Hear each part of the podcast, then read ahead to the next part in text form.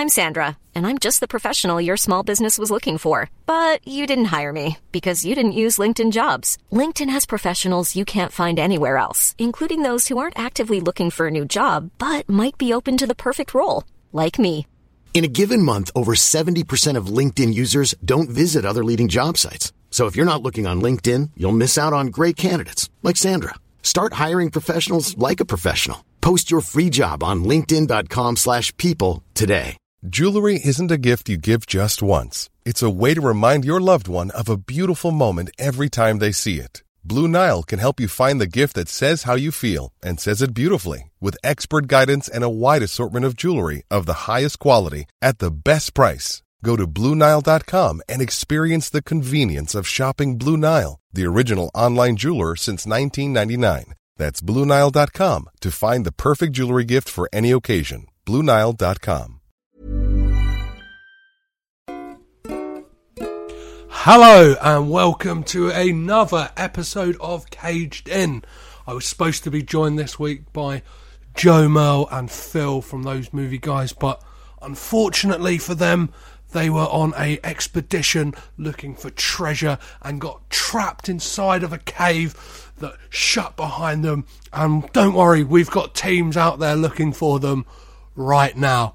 But I found my excavating pal, good friend of the podcast, Bob. Hello there. From Tonight with Bob and Joe. How are you doing this evening, Bob? I'm doing very well, man. How are you? I am very good, yeah. It's been a fun-packed day. I am ready for some national treasuring. Okay. Have you ever... You know the drill by now. If you don't... Okay, have I ever seen the original film? Or this film? Yeah. Yeah, well, I haven't seen this film, but I have seen the one before it. I've seen National Treasure 1. Would you call it that? Just call it National Treasure, yeah. But I've seen it, yeah, and I liked it. I remember liking it and thinking it was better than what I thought it was going to be like. And this is my loose memory of it. Before you, I would like you to give me a lowdown on what happened, but my vague sort of abstract memory of National Treasure is... A guy is looking for some treasure. He has a scroll of some sort in a leather satchel. Sean Bean comes in at some point and he's very aggressive. And there's a bit where Nicolas Cage wears some green glasses and he can see through to secret messages within an Illuminati... Not Illuminati. A Freemasons text or something. That's all I remember about the film, but I remember liking it. Well, you pretty much nailed it. It's kind of like... About this kind of like... treasure hunter whose family have been searching for this treasure, which very cleverly ties into things of actual American history. So, like, has the Declaration of Independence. Right, I imagine, yeah. Like, everybody knows that famous line where he's like, "I'm going to steal the Declaration of Independence," and like ties in neatly with like historical landmarks, so like the Liberty Bell and stuff like that. Isn't some of it true as well? Like some of this kind of Freemason stuff about like, is it Washington being built in like weird little pentagrams and stuff like that? That's like factual. They built stuff in, isn't it? That stuff may be true, but it's not brought up. But like it kind of it does that thing. It kind of excites me as well. I kind of really like this kind of treasure hunting, looking for clues, going to places, because it's almost like as a child I remember like elements of thinking like stuff like that could happen. Do you know what I mean? Like, oh, definitely, it has happened, right? Yeah, and like I don't know, just that idea of one day moving a book on a bookcase and like, it click, yeah, and into some unknown like I don't know. Yeah, on related note, you know, Peter Jackson has a bookcase like that, and when you move the little book, there's a little tunnel with a plastic skeleton in it, and when you go down, it goes into the little Hobbiton little house, the little Hobbit house. That's amazing! No. Wow, that like. Bloody hell, I want an invite to Peter Jackson's house. I know. ASAP. I know. But yeah, he manages to actually find a treasure. Right. He's being hunted down by Harvey Keitel as well. He's like what, in this one? In the previous one, he's one of the... I don't remember Harvey Keitel. Yeah, he's one of like the FBI agents, and then kind of like plea bargains with him at the end to put all the treasure... Sean Bean's in it as well, right? Sean Bean, it's a stellar cast. Wow. Justin Bartha's in it as this kind of like stooge sidekick who's like kind of a bit of a naysay. Justin Bartha, who is probably most famously known as being the guy who misses out in all of the Hangover films. Right. The guy who's like wedding it is in the first one. I can visualise his face. Yeah. He's got, and Diane Kruger. plays the love interest, Diane Kruger, right, in Tarantino's Inglourious Bastards. Right, okay. And who else have we got in there? We've got John Voight as well, right, playing Nicolas Cage's Ben Gates' father, and wow, like kind of he's pushed away the past of... This is a Disney film, right? It is. Is this based on a ride or something? Or is this like Pirates of the Caribbean? Or I'm not too sure of that. It's got that vibe to it. Yeah. But like, unlike Pirates of the Caribbean, like this feels like it doesn't overstay its welcome and just rely on the wacky portrayal of one character. Yeah. Do you know what I mean? Like this is, I don't know, this has kind of got like an intrigue of like an Indiana Jones for like a new generation. And for a younger generation. Yeah, and like, I don't know, I think like, it probably has that novelty as well of playing upon the idea of being somewhat like historical and stuff like that. Right, yeah, pseudo-historical. Yeah. So like it can, kids, you can kind of pass it off. This is educational. Yeah. This is the type of film you would imagine like being at school, end of term, when the teachers have given up, just want to go on summer holiday. No, just fucking watch National Treasure. Exactly. Stick it on. Your history teachers had enough. They're like... Well, the first one must have been very successful. They made a sequel, right? Yeah, I mean, and there has been talks, I'll say it now, there's been talks for years, like it's something that Cage has asked constantly in interviews and stuff like that, will there be a trilogy? Will there be a third instalment? Yeah. In the National Treasure. It really must have meant something to people, though. And there's a considerable gap between years. There's a 4 year, like 3 to 4 year gap, which like normally, like nowadays, sequels are next year. Yeah, they're filming like the first one before the second one before the first one's even released in cinema. Or like back to back. Yeah. Totally. They're just trying to milk that teat dry of a franchise, but like this. Yeah. And it seems like I don't know. Cage always seems in interviews like he is gung ho for them to bring back Ben Gates and the Gates family to look for more treasure, and I welcome it. I would like to be a part of his merry band of... what were you going to say? Merry band of... treasure hunting people. So would I, and I barely remember the first film.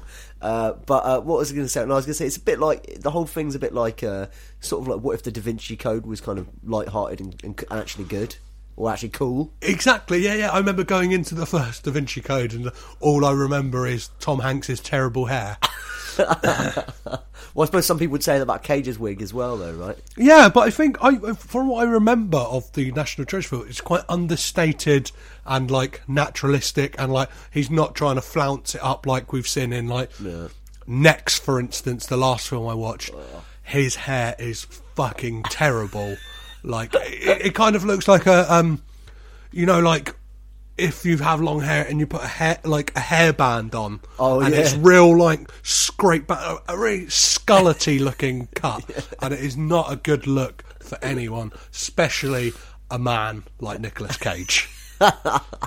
So, I have seen this film as well. So, you've seen it earlier. I have seen National Treasure 2. Book of Secrets. Wow. To give it its full title. Yeah.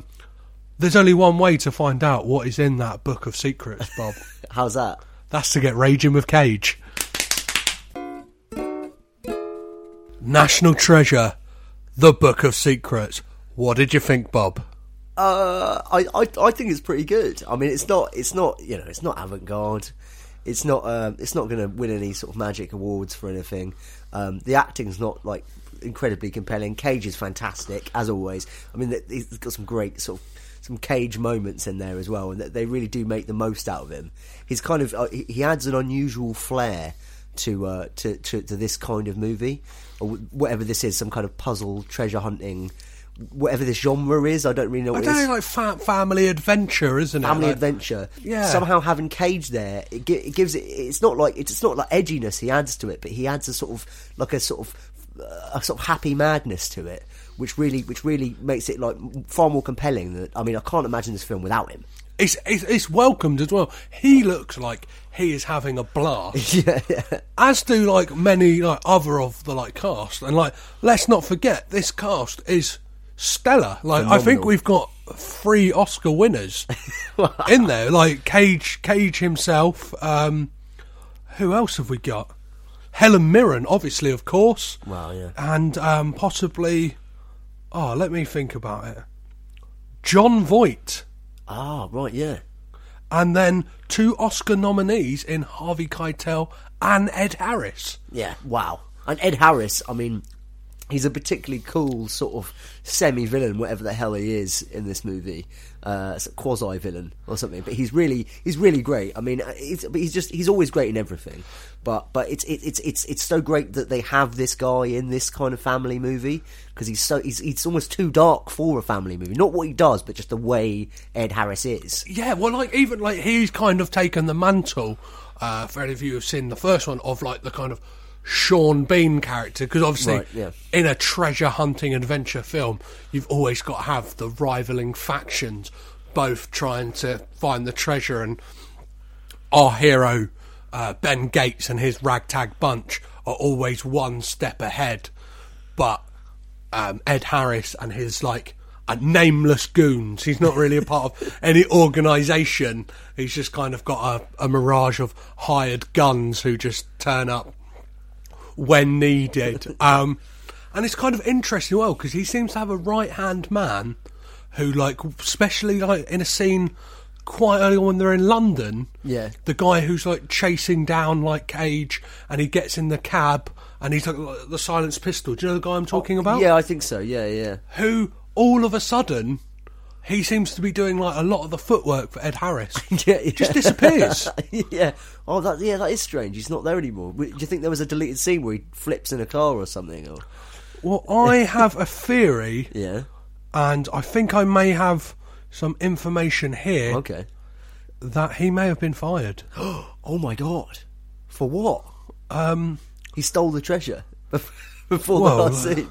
I'm not really too sure. I definitely read it when I was having a little flick through on IMDb trivia. Okay. That is fascinating. So it's a bit like a sort of Willem Dafoe on the set of Heaven's Gate. Like, yeah, he just kind of poofed out of nowhere and was gone. Wow. I can't think of any other time that's really happened in a film before. But I guess he's not a major character, so they thought no one would notice. Well, it's like the kind of the guy in one of the Harry Potter, one of Malfoy's goons, yeah, halfway through the series, doesn't just change actor, changes race. Wow! So that's a real crazy. There's a lot of magic going on. Yeah, yeah, exactly. Yeah, I think they can get away with it. And, I don't know. Yeah, I would just assume in this he got his part had been played, so Ed Harris had him like quietly pillow over the head at night. Yeah. And he was done for. Like, so let's have a little chat about what actually happens. Fantastic. In this film. Do you want to kick us off with so at the very beginning we're plunged into a period drama set in what century are we in? What was that? Well, it's the day after the Civil War is over. Right. It's the night of Abe Lincoln's assassination, which they kind of did you, the first time you saw this, did you get that immediately even before you actually see him literally assassinate the president? No. And that's, so the intention is you don't know that's John Wilkes Booth until that moment. I imagine if you're a bit more like clued up on American history, I imagine for American audiences they were probably like, I know what this is. I know, yeah. It's rammed down their throat. But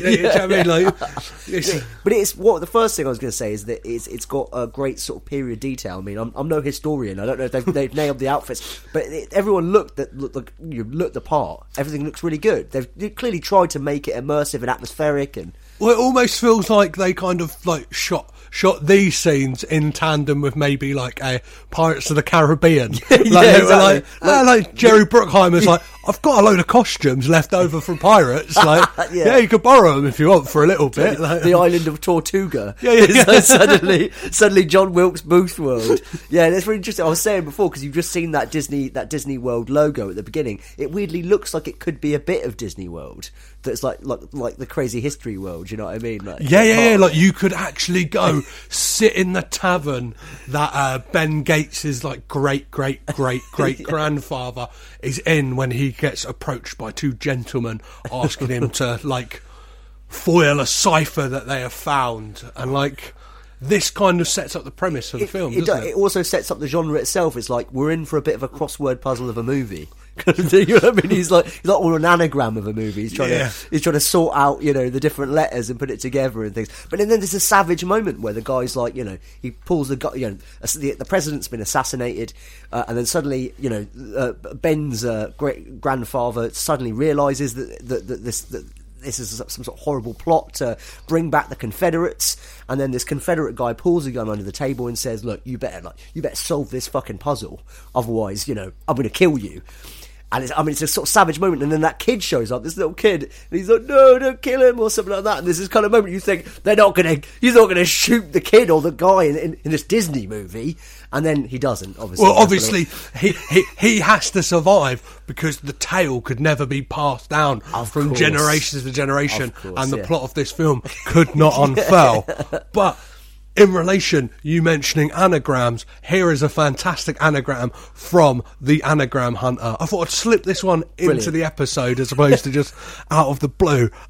Benjamin Gates is an anagram for Best Mega Ninja, which is fantastic. It has nothing to do with this film. It is nothing about Nicolas Cage looking for some type of Ming Dynasty treasure.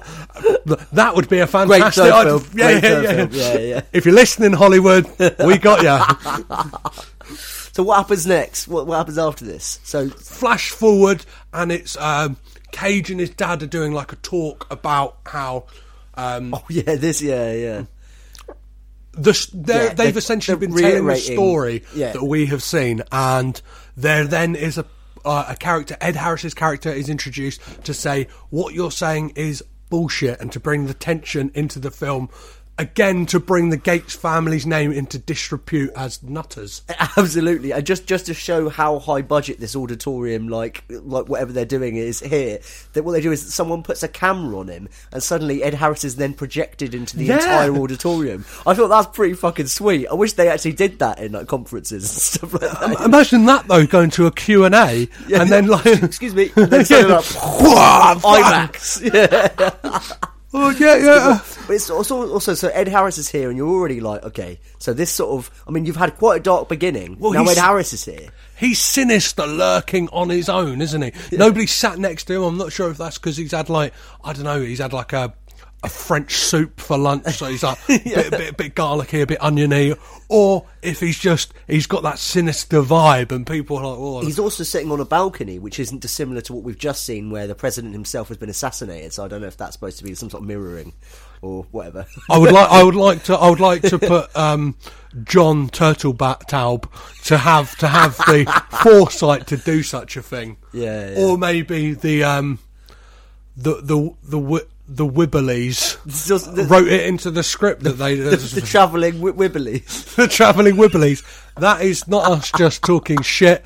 That is actually who this screenplay is written by. Fantastic. A family of travelling screenwriters. And then what happens is, so he reveals, he gets his page and he says, look, this is the missing part of this page, and it's going to prove, Nicolas Cage, that your grandfather was in fact a man who assassinated or helped to assassinate the Lincoln himself. And Nicolas Cage is like, no fucking way, and so is his dad. He's like, no way, man. And then he's like, look, let's put these pages together, but they do it after everyone's left. Everyone's left the auditorium, like they've gone home, shaking their hands. We don't see that bit. Yeah. But then afterwards, everyone's left. It's abandoned. Now they're putting the page together. Sure, they could have just done it in front of everyone. Oh, that would have been very tense. Everyone's like, you know, HD camera on there. Get that on the big screen. But speaking of which, so they're putting the page together, and rather than everyone crowding around the page to see whether it fits, everyone just watches the screen. Which I think is kind of maybe it's that postmodern statement. Because I'd want to see the actual bit of paper put together. I wouldn't be like trusting what the projector was like. I'd be like, no, look, move out of the way. I want to see if it actually fits. You know, it was like, no, I'm happy with the screen projection. Like. And of course, it does fit. And that means that, of course, Nicolas Cage has got to go on a fucking madcap adventure to find out whether or not his grandfather, in fact, was part of this conspiracy. But the way he does that is he wants to find a lost treasure. Or like a lost city of gold, but I'm not sure how that proves that he didn't. Yeah, no, I didn't quite work that. I mean, there's just a bit in the film where basically the president is like, don't worry, mate, he definitely didn't do it. And you're like, yeah, fair. But what I thought was kind of interesting is clearly, like, what's his name? Ben Gates. Ben Gates, yeah. So Ben Gates is supposed to be, obviously, he's a spelunker, he's an adventurer, he's a puzzle-solving guy. But he's also supposed to be, a history buff and a historian, right? But he seems to go at this case as if he's trying to disprove this new theory in order to sort of make sure that his family name is clear. He's not really interested in the truth. He's just interested in bending the truth toward his version of events, which is very unscientific. It's very, very much not what a historian should do. Well, it seems that like there is two readings of this film, that either he is a good guy or him and his whole team are fucking arseholes. Yeah. Because they essentially have no regard for anyone else but themselves, yeah, and their personal mission, are happy to like run riots on the streets of any city in the world. Yeah. They seem to have this crazy unlimited budget to go wherever they want willy-nilly. Yeah. Even after one of the characters, Riley, a returning character from the first film, has openly declared he is broke. Yeah. His car has been towed. He's $6 million in debt. Yeah, the IRS have caught up with him because he's been swindled by a corrupt accountant. Oh my god! Who's put his money in an offshore account on the island of Tortuga, a fictional place. I've got to say, the first time you see Riley in the bookshop, he's selling a book which is clearly some of the events that you've seen in the first film, right? Now have been, but including some conspiracy theories and stuff. Well, he's cashing in on like the fact that they found the lost treasure of the Templars, right? Of course. So that's obviously like that's why, yeah, the title is Lost Treasure of the Templars and other tidbits and real life mysteries that were proved true or something. But we're introduced to Riley's modus operandi for the whole film, which is essentially gold and pussy, right there, yeah, in that thing, right? So like he's trying to hit on different girls, but they don't really like him because they know he's not the real treasure hunter. But something about this the comedy that was going on there, it's not highbrow comedy, it's not really articulate, but it's quite warm, it's a bit fluffy, but it was sort of well done. The punchlines were kind of, and already then I was like, I think I'm going to enjoy this film. I was laughing along with every beat. And I was impressed by how quickly it could get me into that frame of mind. Well, there's a thing, you could be very cynical and imagine there's been other Cage films where I have been very cynical, like, on the thing, but this is just so warm and you feel like the intentions of it are well, do you know what I mean? Like, wholesome. Yeah, and they're trying their best to incorporate as many elements from history. And I've heard Nicolas Cage say in interviews, that is a reason why the third film is taking so long, because they have to line it up to some elements of history, otherwise it all kind of falls apart and it's not as exciting as to just go like, oh, this is about like the like, I don't know, Franklin D. Bobbleshield of like, do you know what I mean?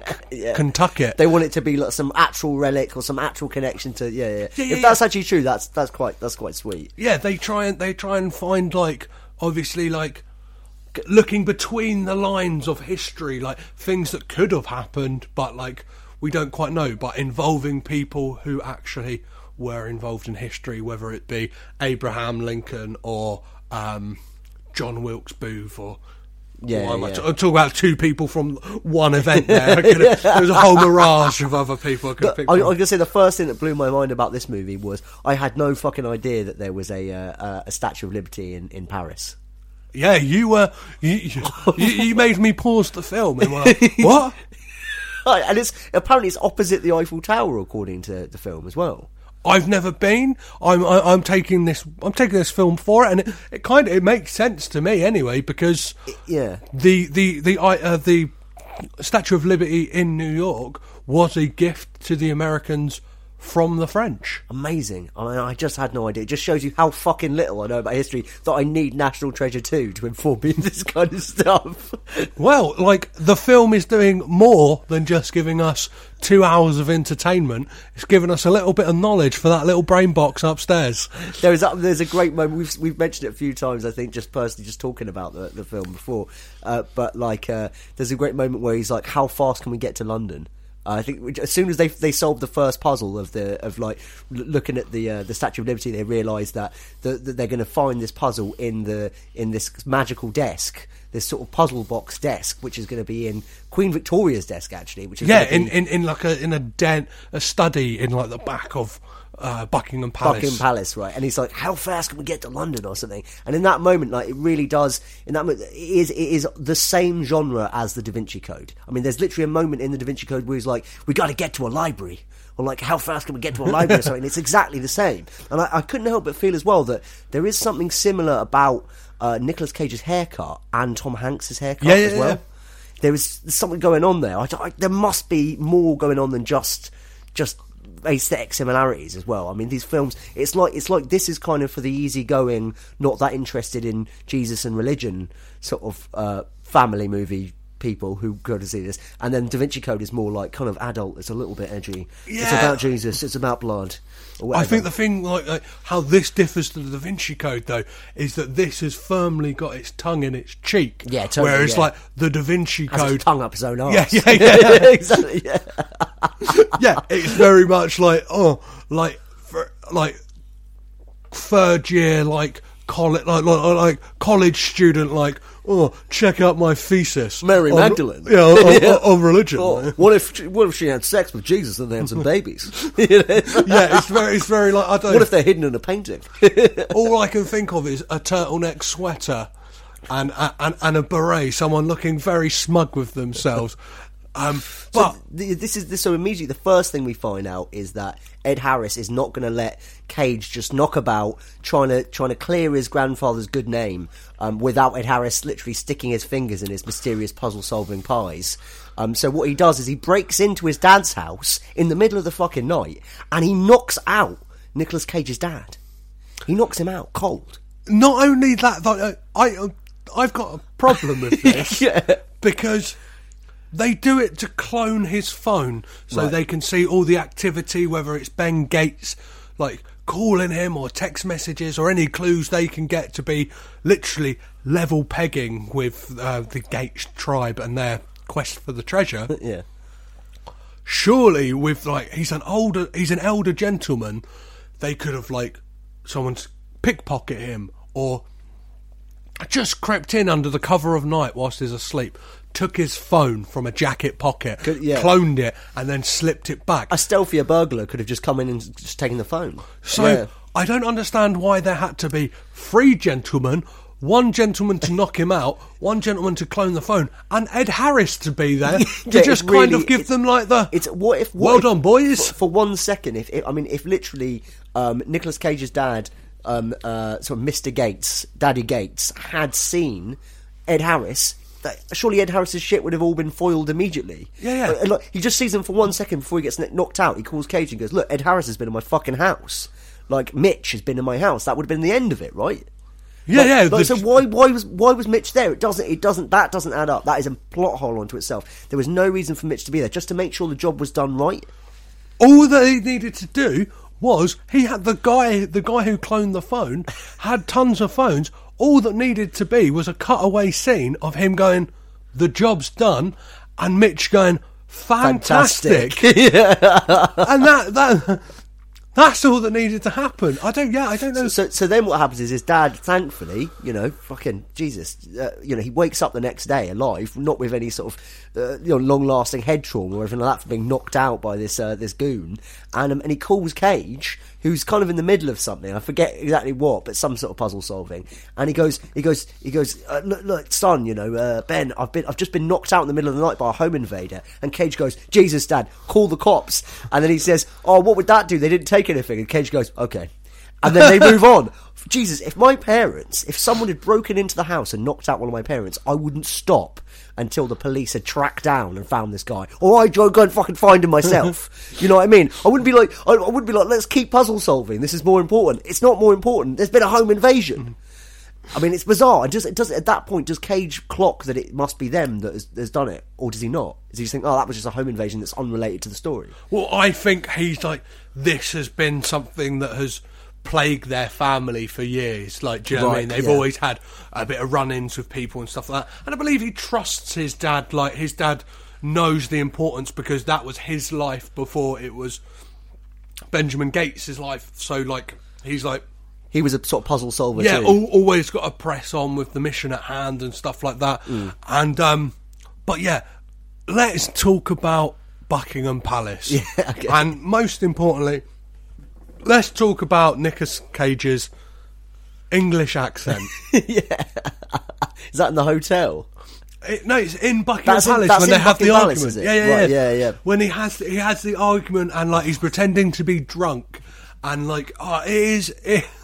It's fantastic. It's really well... I mean, obviously the accent's terrible. It's shocking, but like in a kind of funny way. Yeah.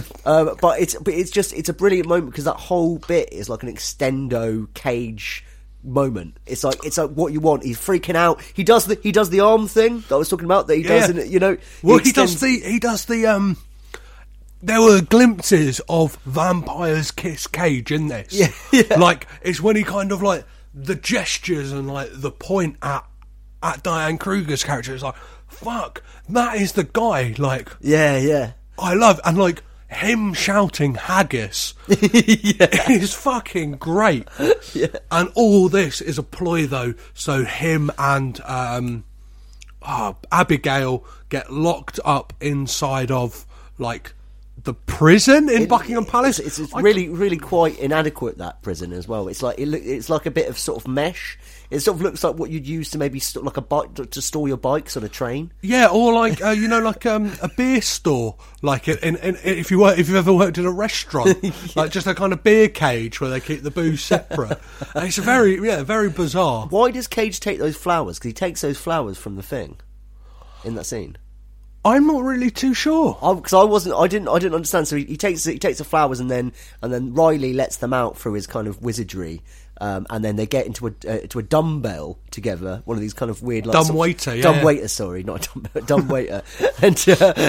then they travel up there together, and then he's still got the flowers, but I'm not really sure why he took the flowers. Is there some sort of romantic gesture or what? I'm not sure. Or maybe so if like someone sees him he can look like he works there moving flowers around or something like that. I'm just putting this vase in the Queen's study. Oh right, okay, that makes sense. Yeah, that's the only thing I can think of. Also it's got just to go back to that scene where he's caging out in the lobby, when he wants to seem like he's drunk, so he gets a tiny bit of alcohol on his fingers, puts it on his tongue and then puts it on either side of his neck there. Why? I mean, if this really shows what a family friendly film it is, because I mean Cage would just drink that fucking drink. Neck the miniature. Yeah, exactly. I mean, why not? But like the idea is, oh, it's a family friend. He couldn't do it. If everyone, I'd be like, oh fucking hell! Like it was this guy. One of the only things I can think though is maybe like because he knows what they're doing is important. He's got to have all his facilities at hand. Yeah, he can't be actually. But no one's got a vice in this movie. You know what I mean? This what you see that in a lot of family movies and stuff like that. No one's even really depressed or anything. There's no shadow looming over the film. I mean, it's actually only toward the end where you get like real like serious like death starts to happen. I mean there is a death at the very two deaths at the very beginning, Lincoln and of course the grandfather. But I mean there's more like actual like there's trauma going on. It's like much later, you know. What else happens after that? What's going on? Oh yeah, so they go up, they find this fucking desk. They find the desk, they find like a bit of wood that happens to be like with some Native American scripture on there, and they only know one person who can translate it, and it happens to be Mama Gates, played by Helen Mirren. Can we also just talk about that puzzle box scene on the desk? Yeah. I think the way they show you the interior of the actual puzzle box, so every time they get a combination, that you see whether or not like the number one works, so you see the tong go down. It was a real great visual way of explaining it. I think you pointed out something about it though, right? That they don't close the shelves. They don't actually close the each. Well, you don't see them. The drawer. They don't actually close the drawer, but because they start over again when they get it wrong, and then you see them pull the drawers out again. But they never closed them in the first place. Yeah. And why would they close all four drawers when it's only the last two numbers they're changing? Because it's like the first number they go for is like 1864 for instance, exactly, and then the second one is like 1871. So you would only have to change the last two drawers. Despite that, I think it was a real neat visual way of showing. Oh yeah, definitely. Yeah. But obviously, one thing about this podcast that it will do for me is make me look for flaws in films that I particularly enjoy. Yeah, yeah. So we're in Helen. We go to Helen Mirren for her translation abilities, right? Yeah, and she's like 32 years it's been since she's seen her ex-husband. 32 years. I can't fathom it. Maybe because I haven't been alive for 32 years. Yeah, no. Like, I don't know.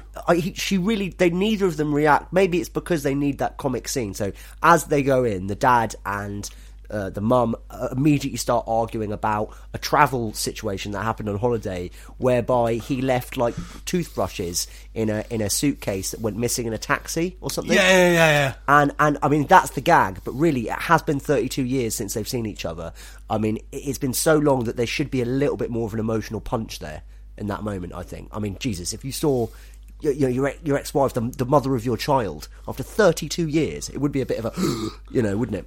I think the thing they're trying to play on, though, is that, like, to let you see instantly that the spark may still be there. Yeah, just like yesterday. They're still bickering like an old married couple. You also notice, I mean, maybe it is that Cage just goes to see Helen Mirren every weekend, but there doesn't seem to be a lot of love there. She doesn't, like... I think they do embrace briefly, but there's not, like, how you doing, Ben? There's no kind of love. There's no, like, real kiss on the cheek. It's kind of weirdly it's a bit of a sort of alienating atmosphere. I mean, Riley decides to sit out of the whole thing. Well, they're kind of a weird, stoic family of just being very, like, academic and, like... I don't know. I imagine like... And that's what they're going for. You don't think it's a mistake of the film. You think they want to show you that these kind of history people can't do love very well. I don't know. Like, all I can think is she's like a university professor. Right.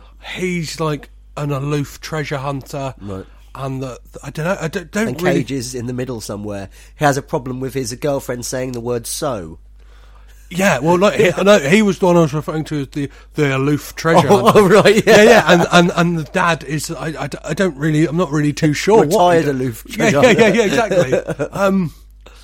I don't, maybe because I enjoy this film, I'm giving it, like, do you know what I mean, more of a benefit of a doubt than it maybe deserves. But, yeah. Yeah. Yeah. Well, who knows? Yeah. But what I was going to say as well was that the concept of hiding stuff inside, these desks. The film is really all about finding things in desks, which should ostensibly be a boring topic, but it isn't. They managed to make it quite fun. But it reminded me of how Jack White, before he started the White Stripes, he used to have an upholstery company. Have you heard this story before? Yeah, and he used to hide old like 7-inch singles and like CDs or tapes, old sofas and stuff. Yeah, in sofas, which is fantastic. I know, I love that. I just wanted to add that because so. Things go on. They go to the White House and try and find the other bit desk of wood in the other resolute desk. Ooh, it's one sexy scene in the whole film, that, isn't it? This one scene, because basically what happens is Nicolas Cage is Ben Gates' ex-missus, who's also been in the first adventure. She's now sort of got with someone who works in the White House, which is how during a sort of Easter fair she managed to wangle them into the fucking Oval Office. And what she does is, in order to distract his attention from Nicolas Cage like philandering with this desk, she drops an earring but sort of secretly keeps it, but then she has to do sexy things to distract the guy. So she's got her tits out, he's sort of looking at them, she's sort of leaning down, they're bending down together. Oh, she ends up full blown sort of making out with him for ages at one moment, yeah, while Cage kind of watches in a sort of weird voyeuristic depression in a pinstripe, a very tight pinstripe suit. It's a white and blue, which, like, I'm not sure if it happens on every TV, but was just really fucking with my eyes. Proper fucking optical illusions. Yeah. And there's a really weird exchange as well during the Easter fair with Nicolas Cage and a small child just, like, debating history, and, like, this child accusing the Gates family of, like, being, like, tarnished, and that they're like assassins. Yeah, they're assassins. And then there's the kind of, like, argument, and this kid's, like, throwing out conspiracy theories and stuff like that, and all I thought was, what a fucking little prick. I think obviously it's comic, that scene, and it's also it's to show that, like, Nicolas Cage and Ben Gates isn't above arguing with a child about something like this as well, which really shows you how petty he is as a man. He won't even give it to the kid. He's like, there's no fucking way, my family didn't lie, my grandfather wasn't a liar. He will say that to a fucking child. But the thing is, as well, is I think that is what he was like as a child. Yeah, right. Benjamin Gates would have been reading all these theories on history and stuff like that, and been that annoying little kid who would be like, oh, do you know about this? Do you know about the pyramids? Yeah. Let me tell you about the pyramids. I suppose, on a more practical note, I think the reason for having that scene with the kid is to imply how widespread the news has become. Yeah. That Cage's family are responsible. So Ben Gates' family are responsible. Yeah, it's even hit the playground. Yeah, exactly. And you know, if it's hit the playground, it's big news. Yeah, exactly. Yeah, totally. That must be it. And then what happens after that then? So we've got... they find out that in the desk, the piece of wood is missing, but there is a stamp for the president's secret book. But Benjamin Gates, Abigail, Papa Gates have no knowledge of this. The one man who does know about the president's secret book, Riley. Yeah, and also he won't just fucking tell you it. He makes you go into the back of your van.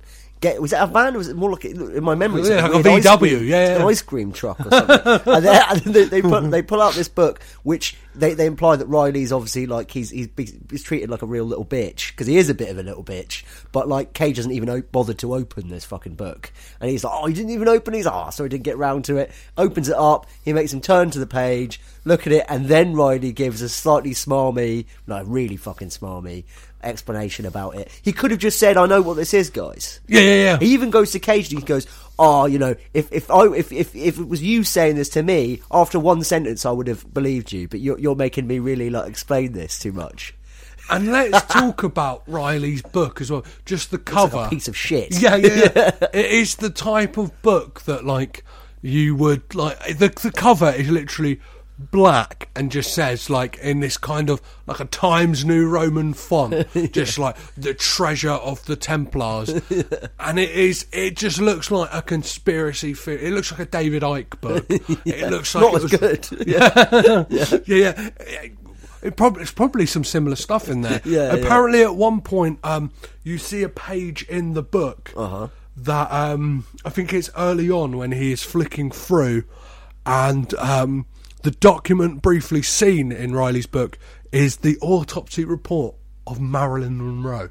Oh, wow. So obviously, like, tying into the whole, like, maybe the JFK stuff and, like... God, that's attention to fucking detail, that they even... You know, wow! I love that they bothered to actually print something on the page that was, because I've heard about stuff like, I remember there's an episode. I love The Sopranos. I love that show so much. But there's an episode in it where he reads a newspaper and they've sort of glued it together. They've sort of collaged it together, clearly in a bit of a rush. And, like, it's all like it doesn't make sense, or it's like it's the same text printed in every box or something. Like, and you know, it's good. It's nice that they paid attention to detail with this. I like that. That's cool. Well, it's a film that is built up on tiny little details. And now that they know about the secret president's book, they've got to talk to the fucking president. Oh, absolutely. Have we missed out the bit where they go on that crazy car chase yet with the Fullers? Yeah, that was back in London. Oh, was that back in London? That was fucking nuts, though. So there's all this crazy... this is when the hitman goes missing, right? So when he just suddenly disappears. But there's a bit where they're literally driving down the road. They've like... I mean, it's very dangerous. Don't know what's going on. Riley's cracking jokes in the back. And then suddenly there's just this Fuller's van. And it's like really like full frontal Fuller's advert. Full of casks for like I don't know, premium ales, a nice bitter, and then suddenly there's some sort of they hit into the back of it, or someone hits into them, and then all the Fuller's barrels come out and start spraying beer across the street and stuff. And all I could think is just being there, sipping booze off of the streets of London, the cobbled paths. Fantastic. Yeah, so they go see the president. They have a plan. Okay, they got a plan. They're like, we've got to talk. I've got to get the president singled out on his own.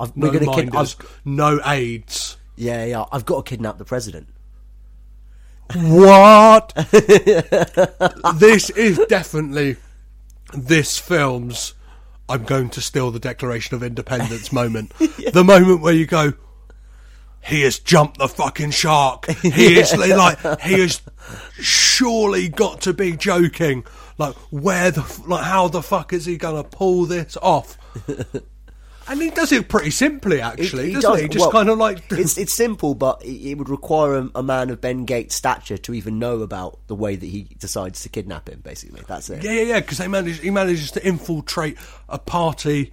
Whoa. It's so elaborate. So first of all, it literally cuts from there to like Nicolas Cage with scuba diving gear going into some water, and you're like, what the fuck? Like, what's going on here? And then we realise that his dad is dressed up like a fisherman and is in a boat outside the party. This is really elaborate stuff. And then what happens? Oh yeah, the fisherman gets apprehended. Well, not only have they have made sure that it is at this exact location as well by calling in a lot of scares that pipes have burst in restaurant hotels and stuff like that, and booking up all the hotels on a specific day so that the president's birthday has to be at Mount Vernon, right? Because Cage has a little present up his sleeve that he knows will help him in fulfilling his task. Mm-hmm. And that is, underneath Mount Vernon there is a series of tunnels that was built there but it says something about the slaves or escape. He says that this was given to me by someone, and it was originally found by a black slave who used to live here or something called Charlotte, which is a reference to the first film, right? Because the first clue we get in the entire National Treasure saga is the secret lies with Charlotte. Wow. In that, Charlotte happens to be a boat, but still it feels that the name is significant, has some connection, bringing it back. I've got to just say right now that nothing excites me more in life, really nothing excites me more other than beautiful women, than secret fucking tunnels in the ground. I mean, I love that shit. I mean, as soon as I saw the blueprint, I was like, oh, this is going to be great. Even though I know, it's National Treasure, they're going to be a bit papier-mâché, there's going to be some dodgy spiders knocking about, and some sort of fake cobwebs, which they were. I don't mind it. I love the fact that people are going underground buildings and they're looking at tunnels. And I think they did it kind of quite well. It was a bit Crystal Maze, you close one door, it closes another. Yeah. And that's how he ends up kidnapping the president. So, he basically, Cage goes in, and then he gets him in a room, and what does he do? Does he just push a certain lever, or pushes the door and it closes behind them? Well, no, he just closes it. He just pulls it closed and right. You're going to fucking have a little chat now, mate. Yeah. And he asks him about the Book of Secrets, the titular Book of Secrets, right, and says this is the only way I'm going to be able to clear my grandfather's name. You've got to help me. Oh. You've got to really help me out here, Prez. Because I'm in a bind. And he says, I'm talking to you as a man. This conversation never happened. Yeah. And then he reels off a load of numbers and facts about the book exists. It's in the Library of Congress. And, here's, 17 numbers you've got to remember, and fucking Ben Gates is there no worries, mate, he remembers all these numbers, see you later, and he's already marching off, and the president's like, no, you forgot about these numbers, he's like, got them as well, see you later, mate. And then bang, 20 minutes later he's there at the fucking... One thing he does say to Ben, but just to warn him, the president says, look, Ben, you realise after this you're going to be arrested for kidnapping the president, after this. Now, this is a funny thing, because Why is that the case? Could it not have been that the president simply says, look, we were a little bit drunk, we went down into those tunnels underneath there because we thought it'd be fun, and he had this map, and we didn't realise the door was going to close, and it did, and we're fine now, so don't worry about it, but he wasn't trying to kidnap me. That's all the president has to say. Yeah. But instead, he doesn't say that, and then it launches like a fucking manhunt run by Harvey duck-loving Keitel to track him down. Well, I feel that this is just a device by the filmmakers to put, like, to turn the heat up and, like, really get, like, the... Do you know what I mean? Not only have we got that Ed Harris and his goons are after Ben Gates, we have the fucking FBI run by Harvey Winston Wolfe Keitel. And, like, you can see the mechanics of the plot working in that moment. They don't really use Harvey that well in the film, other than the duck bit that I think we'll talk about. That's coming up, I think. But like talk about it now. We'll talk about it now. So there's a bit where, I mean, I think you might be able to explain it more. They're talking on the phone, they're asking a question, and then Harvey Keitel just says, "They're talking in the FBI office, right? Okay, because." I think it's about the Book of Secrets. About does it exist? He's like, does the Book of Secrets exist? Yeah, because this is before he goes to see the president. He's asking about the Book of Secrets, and then he says to him, "Do you like ducks?" And then that immediately cuts to some ducks. Yeah. I mean, I love it. But that really is kind of like Harvey Keitel's moment in the sun in this movie. He looks fantastic. He looks really young and like just generally like cool Keitel throughout, but he's not like, he's never given that cool police chase moment. He doesn't get his kind of his time in the light, you know. Yeah, but like the thing with that is like he kind of had the similar role in the last film. Is that right? Okay. Yeah, of just kind of like he's there. We'll cut back to him every now and then, just to remind you, and just a nice little like pat on the back to go, it's all going to be all right, Harvey's here. But seeing these moments of those two together just always reminded me that they have a link together in that they've both played the same character in the Bad Lieutenant films. Oh, of course. Obviously, the original Abel Ferrara Bad Lieutenant is played by Harvey Keitel. Wow. And then in the Werner Herzog remake, it's played by Nicolas Cage. That's amazing, man. Yeah. Would Cage have known that he was going to do that film when he was making this? Would he have like gone possibly not, no. Yeah. Because this would have been 2006, 2007. So some years later, yeah. So I believe Bad Lieutenant is maybe 2009, 2010. Right, wow, yeah. So possibly not. That wouldn't have, it maybe have been very early stage. Yeah. But I don't think so. Like, I would love to hear. That's amazing. It's that kind of serendipitous moment that, like, how those two people are connected in this film that is just really on paper should make no sense. All these actors in this film, if you had said like there is an child-friendly family action-adventure film about treasure hunters starring Nicolas Cage with Harvey Keitel, John Voight, Ed Harris and Helen Mirren. I mean, wow. The fuck off. To be honest, if that's what someone said to me, I'd be like, I think you've hit your head. It makes no fucking sense. It's a fever dream. Yeah. So, like, They've got more clues and they're barrelling on and they like manage to find the fucking Tomb of Doom or like the Tomb of Gold. Yeah. And although just before they find it, they the way they find it is that they somehow they got bottles of water and they're on the top of Mount Rushmore and they decide, he's like, we gotta splash this water on the rock or something like that. And they don't have that many bottles of water. They just basically got one each, so it's really lucky, or maybe it's just fate, it's destiny, but they managed to splash the water in the right areas of rock, and the action music is like dung dun dung dun dung as they're splashing bits of water on from plastic bottles. I mean, it is supposed to be funny, I get that, but like it's so silly that you're almost like, fuck this, they could have come up with a better way for them to to like reveal this fucking hidden golden city, but nonetheless they do. And then there's this bit where he's got to shove, basically Nicolas Cage has got to shove his hand in a mystery hole in the rock. Yeah, which always reminded me of. I think the same gag is used in the Goonies, where someone has to do something very similar. They have to, like, move your hand in here and, like, move it, and it could get trapped or something like that. But Cage is fucking great with it. And, like, just, like, it's quite a tense moment. Not but 5 minutes earlier did Ed Harris, like, have guns pointed at his mum and, like, threatening to kill them all. Now he's, like, larking around going, ah! Ah! And then, like, as soon as everyone looks, like, scared. Oh, scared. He's like, hey, go ya. He doesn't give a shit. Yeah. They're literally been kidnapped. There's a weird vibe of that. I want to talk really about Mitch a lot about throughout this sequence as well. Throughout the film, like, generally a bit mysterious, as we said. Why is he at the crime scene? What's going on?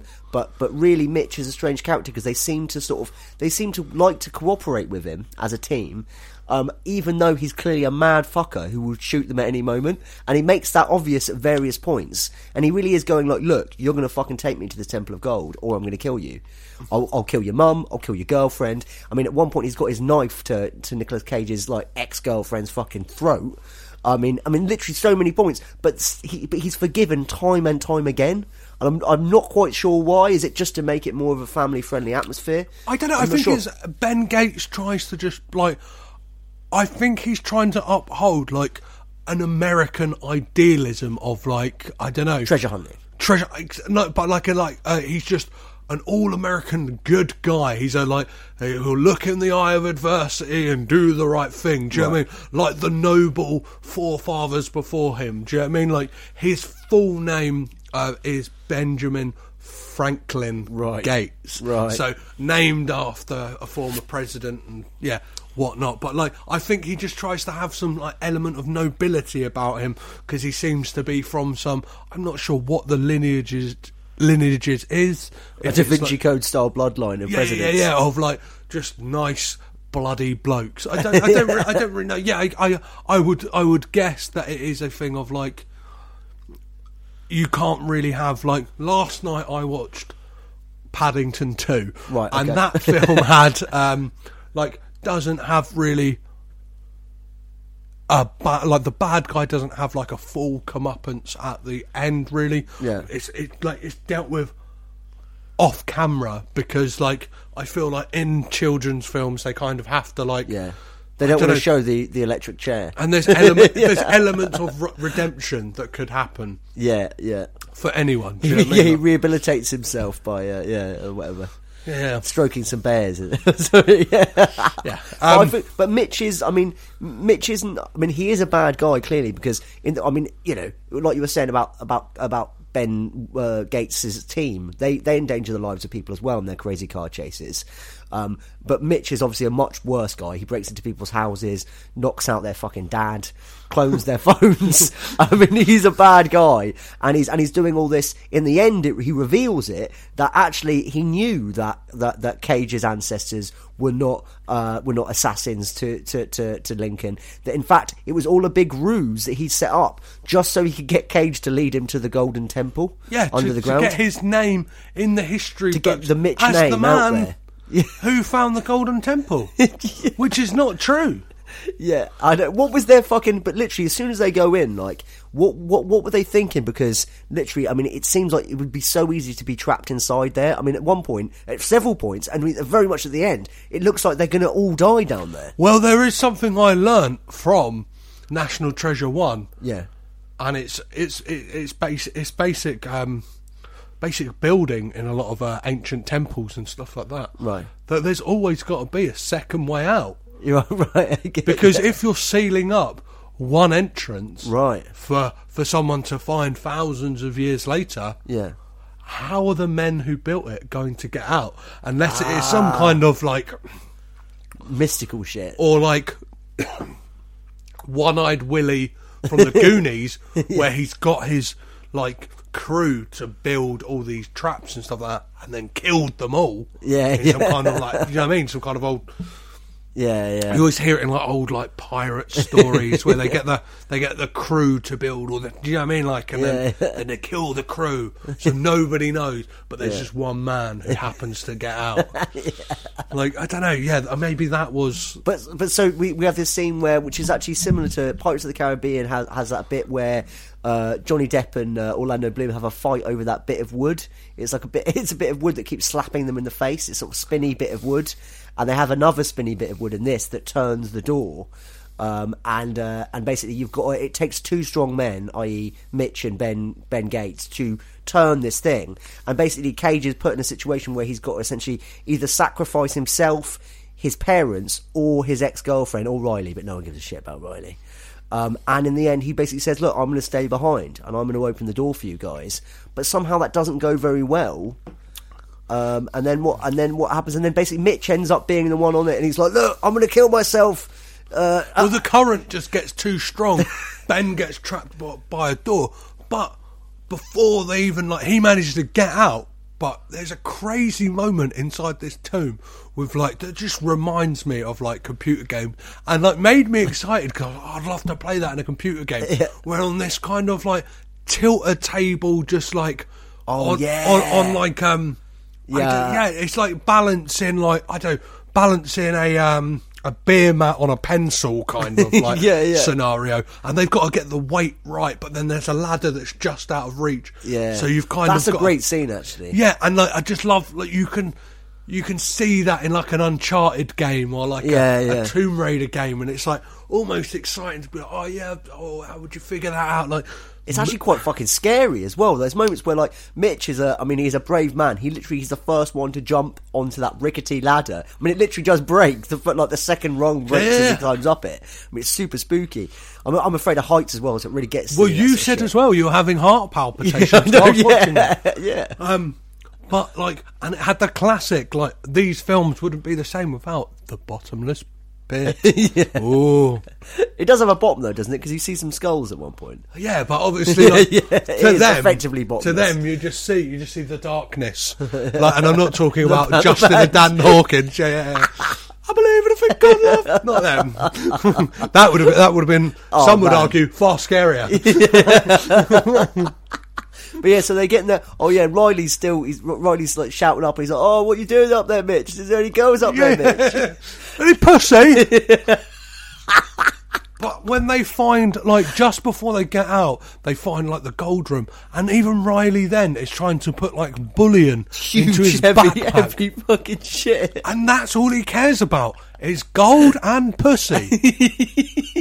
It's literally, I was like, you're over incumbent. You're not going to do it, Riley. You can't move. And then they get out, and everything seems to be A-OK. Yeah. And Mitch is dead. And in a real sad scene, we sort of see all the water run over his face. Which is very, like, really. It felt like that could have definitely dealt with being on the cutting room floor. Yeah, yeah. And we just sort of see his face submerged in the.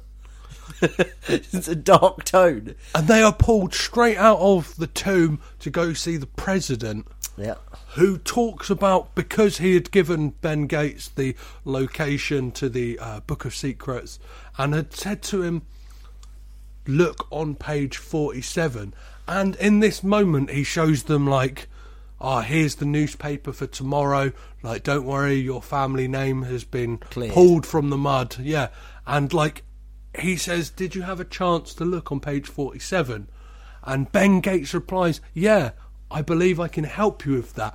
Which, for me, screams that they are leaving them threads loose for a sequel, which is like, you fuckers. Wait, say that again, sorry? Why do you think they're leaving the threads, sorry?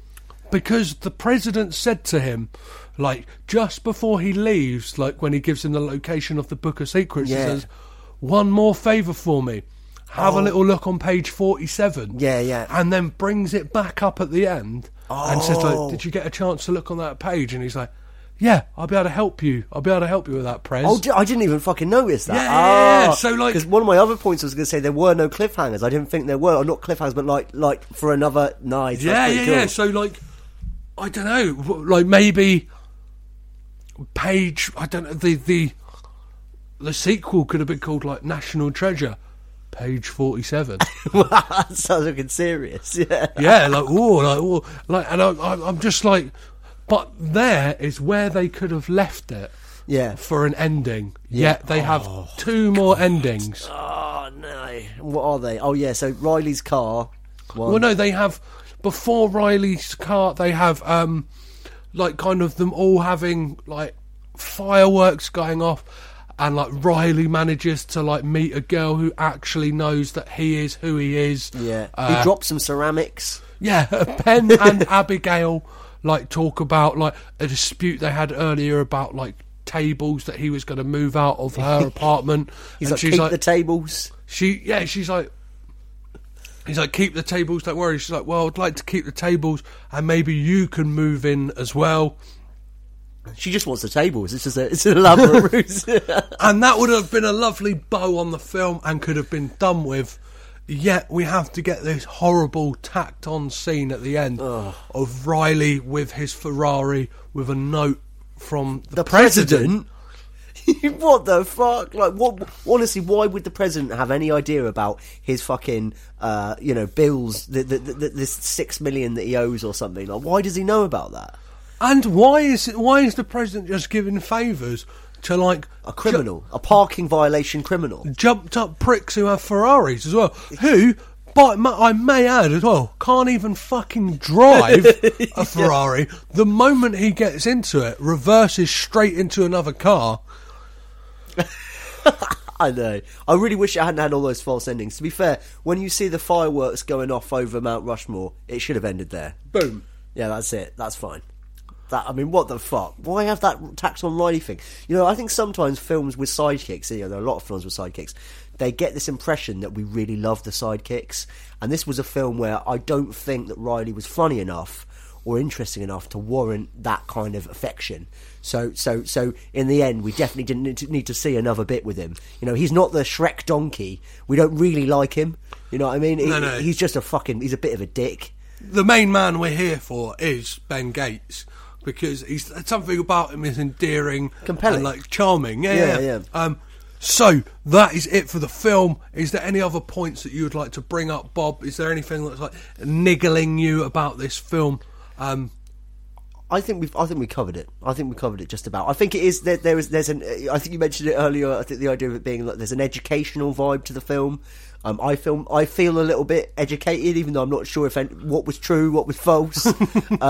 But I feel that it's an inspirational film, maybe for the El Niños, for the little children. I feel, and maybe some kids will want to grow up and read some cool books or go hunting for the magic treasure. So, is that you giving this an endorsement for saying watch this film? Absolutely, I would definitely. I would especially recommend it for the families.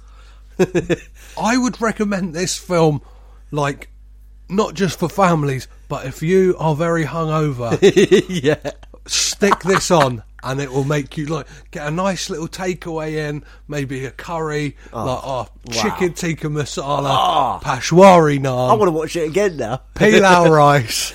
We'll get some onion bhajis. Oh. We'll maybe have a shandy because we're still feeling a bit fragile from the night before, but we still want to take the edge off a little bit. Stick this on.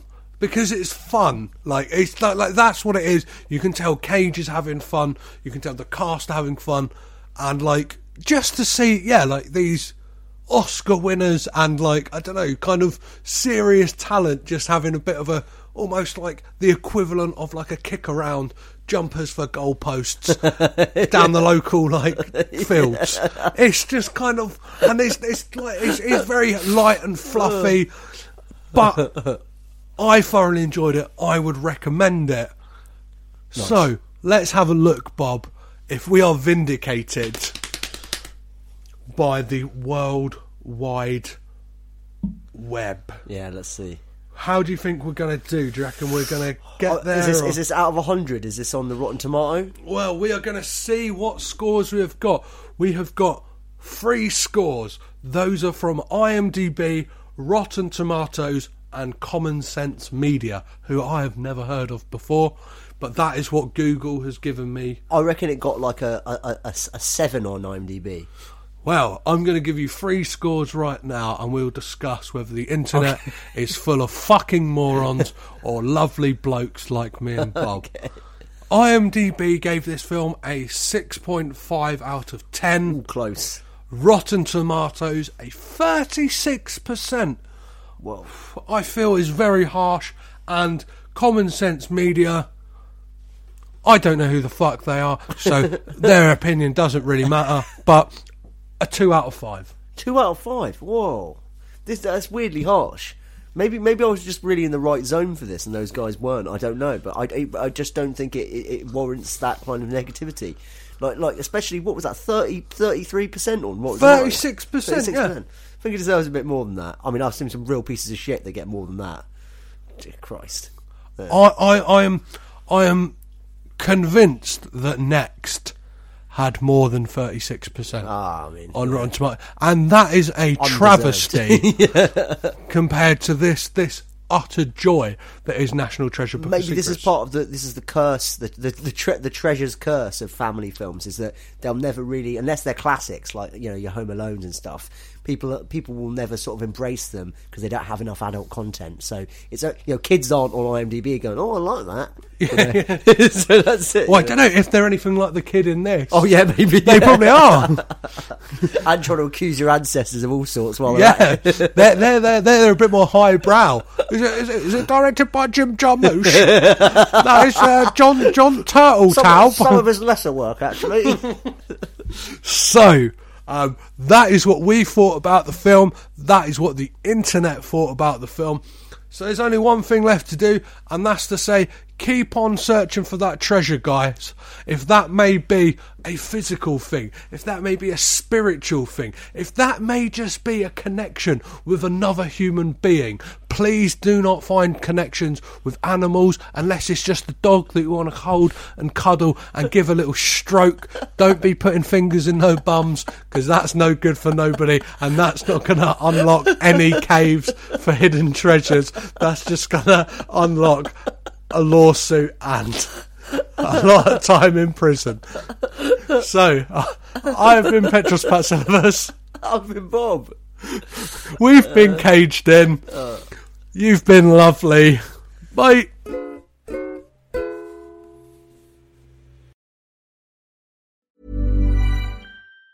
Mom deserves the best, and there's no better place to shop for Mother's Day than Whole Foods Market. They're your destination for unbeatable savings. From premium gifts to show-stopping flowers and irresistible desserts, start by saving 33% with Prime on all body care and candles. Then get a 15-stem bunch of tulips for just $9.99 each with Prime. Round out Mom's menu with festive rosé, irresistible berry chantilly cake, and more special treats. Come celebrate Mother's Day at Whole Foods Market. Planning for your next trip? Elevate your travel style with Quince. Quince has all the jet-setting essentials you'll want for your next getaway, like European linen, premium luggage options, buttery soft Italian leather bags, and so much more. And is all priced at 50 to 80% less than similar brands. Plus, Quince only works with factories that use safe and ethical manufacturing practices. Pack your bags with high-quality essentials you'll be wearing for vacations to come with Quince. Go to quince.com/pack for free shipping and 365-day returns. Planning for your next trip? Elevate your travel style with Quince. Quince has all the jet-setting essentials you'll want for your next getaway, like European linen, premium luggage options, buttery soft Italian leather bags, and so much more. And it's all priced at 50 to 80% less than similar brands. Plus, Quince only works with factories that use safe and ethical manufacturing practices. Pack your bags with high-quality essentials you'll be wearing for vacations to come with Quince. Go to quince.com/trip for free shipping and 365-day returns. This podcast is presented by the Breadcrumbs Collective, home of the Podcharles Cinecast, Caged In Coppola Connections, A Driptown Limery, Maine, Franchised, and many more to come. Our shows are all presented ad-free and made possible by listeners like you. Please support our shows by subscribing, leaving ratings and reviews, and becoming patrons at patreon.com. If you'd like to learn more about Breadcrumbs, head over to breadcrumbscollective.com. Breadcrumbs. It's more than a podcast network. It's family.